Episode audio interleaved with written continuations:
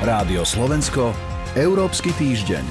Lídry členských krajín Európskej únie pohrozili Rusku ďalšími masívnymi sankciami. Nezhodli sa však na diskutovanom embargu na dovoz ruských energií. Kreml však podľa nich musí prestať páchať vojnové zločiny a musí dovoliť, aby sa dostala humanitárna pomoc do obliehaných miest.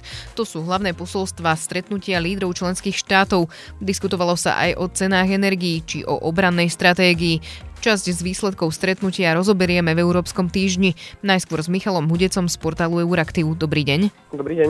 Moje meno je Sonja Vajsová. Rádio Slovensko, Európsky týždeň. Lídry Európskej únie po prvom dni samitu pohrozili Rusku ďalšími masívnymi sankciami a vyzvali na ukončenie vojnových zločinov, ktoré pácha Rusko na území Ukrajiny. V tomto smere však neprijali žiadne ďalšie kroky po štyroch balíkoch sankcií prišli tak povedať z nápady, alebo kde vidíte problém? Nepovedal by som, že došli nápady. Lídry majú predstavu, kde tie sankcie ďalej posunúť.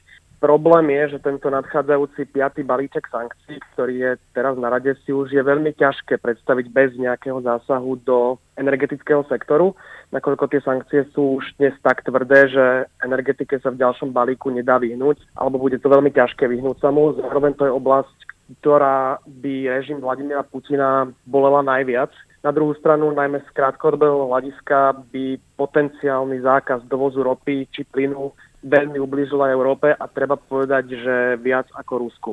Čiže je to veľmi veľký krok, na ktorom zatiaľ neexistuje zhoda, aspoň v otázke kedy. Lídry sa teda nedohodli na nejakom embargu na dovoz ruských energií. Je to prekvapujúci záver, respektíve prečo sa to nepodarilo prijať? Môžeme hovoriť o nejakých konkrétnych hráčoch? Nie je to prekvapujúci záver z tých správ, čo prichádzali z členských štátov pred summitom v priebehu týždňa. Bolo jasné, že k tej dohode na zákaze dovozu ropy či plynu s veľkou pravdepodobnosťou nepríde. Európa je v tejto otázke rozdelená. Za okamžitý zákaz sú najmä pobalské štáty a Poľsko. Tí na to tlačili. Proti je zase Nemecko, Holandsko a Maďarsko. Slovenský premiér Eduard Heger mal najskôr pomerne tvrdú retoriku. Včera už som však počul, že trošku zmiernil a uviedol, že podľa slovenských výpočtov sa Únia môže odstehnúť až v roku 2026. Tým argumentom proti je, že Európa je jednoducho príliš závislá na ruských energiách a okamžitý výpadok by znamenal skutočne drastické dopady na priemysel aj na bežný život ľudí. To platí aj pre plyn, aj pre ropu sektore ropy je však situácia trošku jednoduchšia, keďže trh s ropou je likvidnejší a je jednoduchšie získať alternatívy. Pri plyne je to však eh, veľmi zložité. Ja by som ešte ale zdôraznil, že európsky lídry sú jednotní v tom, že závislosť na Rusku v oblasti energetiky ideme znížiť a potenciálne sa od neho úplne odstrihnúť. Nezhodujú sa iba na tom, kedy a ako. Reláciu prednadhrávame v piatok okolo poludnia. Diskutovalo sa teda o najmä ruskom plyne zatiaľ, o ruských energiách. Aké ďalšie témy, aké ďalšie závery sami tu sú? Ďalšou témou boli ceny energií. Veľkou vecou bola ale návšteva amerického prezidenta Joea Bidena, ktorý bol mimochodom prvý Američan, ktorý sa vôbec na samite Európskej rady zúčastnil. On mal v tom Bruseli pomerne plný deň včera, nakoľko bol aj summit NATO a G7. Taká jeho misia v tom Bruseli a v Európe ako takej bola uistiť Európu, že Amerika a Spojené štáty za ňou stoja a uistiť sa, že e, sme jednotní v tej odpovedi na ruskú agresiu. Ďalšia vec, e, ktorá bola pomerne významná, je ďalšie vystúpenie ukrajinského prezidenta Volodymyra Zelenského na pôde samitu. Opäť raz zopakoval e, a vyzval Európu, aby bola jednotná, zároveň menoval aj konkrétnych hráčov, ktorí ešte v tom postoji proti Rusku nejakým spôsobom váhajú, konkrétne napríklad Maďarsko k Viktorovi Orbánovi a maďarskému premiérovi sa dokonca priamo prihovoril a spomenul aj Nemecko. Toľko Michal Hudec z portálu Euraktiv. Ďakujem vám za rozhovor. Ďakujem pekne. Rádio Slovensko, Európsky týždeň. V druhej časti Európskeho týždňa rozoberieme európsku obranu, o ktorej lídry na samite takisto hovorili. Rozprávať sa budem s Luciou Jar z portálu Euraktiv. Dobrý deň. Dobrý deň. Už počas týždňa ministri zahraničných vecí schválili tzv. strategický kompas, teda obrannú stratégiu, vrátanie sily rýchleho nasadenia vo veľkosti 5000 vojakov. Čo to je a čo o nich vlastne vieme? Napríklad, kde títo vojaci budú sídliť, odkiaľ budú a tak ďalej.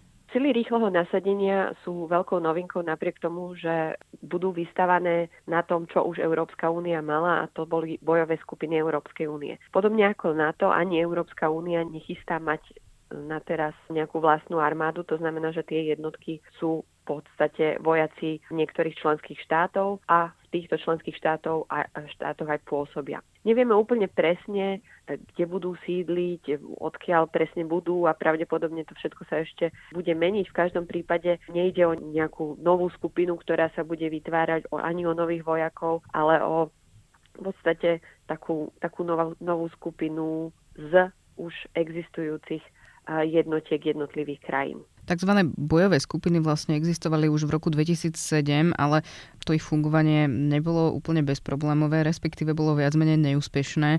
Prečo? Tie bojové skupiny Európskej únie, známe teda ako EU e Battle Groups, boli určené na plnenie úloh v rámci medzinárodného krízového manažmentu. O nich sa sprvoti hovorilo, že majú potenciál stať sa európskou armádou, ale kvôli vlastne nezhodám medzi členskými štátmi, ktoré museli ešte stále musia jednohlasne rozhodnúť o ich zapojení a zároveň musia získať autorizáciu Bezpečnostnej rady OSN, tak vlastne tieto jednotky nikdy neboli nasadené.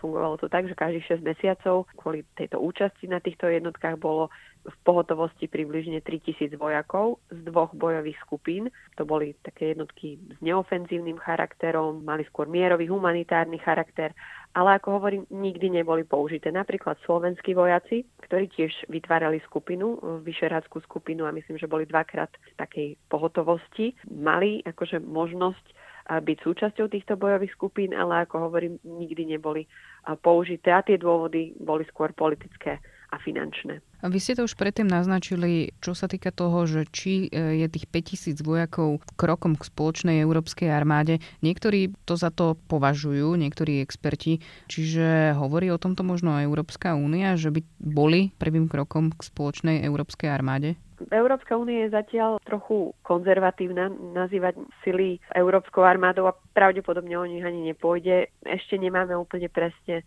nejakú mapu toho, ako tie sily budú fungovať. Vieme, že sa zlepšuje štruktúra velenia a riadenia týchto sil, čo je novinka oproti tým predošlým bojovým skupinám začnú sa spoločné cvičenia. Postupne, hlavne v tomto roku, sa nadefinujú, aké operačné schopnosti, operačné scenáre by mali byť No a potom tie cvičenia začnú na budúci rok a plne operácie schopné budú tieto síly až v roku 2025. Dovtedy sa ešte môže veľa zmeniť a možno sa zmení aj ich nastavenie, čiže potenciál na to nazývať ich nejakou európskou armádou možno je, ale v tejto chvíli sa ich takto asi nazvať nedá. Oni sú vlastne ale iba jednou súčasťou toho strategického kompasu, respektíve obrannej stratégie, čiže ak by sa dalo ešte nakrátko vysvetliť, že čo je možno ešte jej súčasťou. Kompas je naozaj veľmi jedinečný dokument, pretože Európska únia doteraz nikdy nevenovala pozornosť ako spoločenstvo hlavne bezpečnosti a obrane. To doteraz a v podstate to bude pokračovať pokrývalo NATO. Čo sa ale teraz mení je, že Únia má ambície spoločne vyvíjať rôzne spôsobilosti, produkty, chce zlepšovať štruktúry velenia, chce silnejší mandát pre svoje misie, ktoré doteraz boli. Um, veľmi problematické doteraz bolo rozhodovanie o tom, či nejakú silu, nejaké sily alebo nejakú operáciu humanitárnu alebo mierovú vyslať. A toto sa má zjednodušiť, podporiť sa majú spravodajské kapacity, nové nástroje pre boj s hybridnými hrozbami, kybernetická obrana a podobne. Je tam toho množstvo a takisto vznikajú rôzne nové plány pre investície na rozvoj kapacít a plánovania v spoločnej obrane. Naozaj je to obrovská novinka, nikdy predtým Únia takéto aktivity nerobila. Dnes sme veľmi ovplyvnení samozrejme vojnou na Ukrajine, ale to, že strategický kompas vznikol, nie je len odpoveď na túto vojnu, ale vznikalo to celé mesiace a, a dnes máme v podstate výsledok, ktorý ale reflektuje aj na to, ako sa Rusko správa na Ukrajine. Uzatvára Lucia Jar. Ďakujem vám za rozhovor. A ja ďakujem. Počúvali ste Európsky týždeň, pripravili ho portál Euraktiv a Sonja Vajsová. Rádio Slovensko, Európsky týždeň.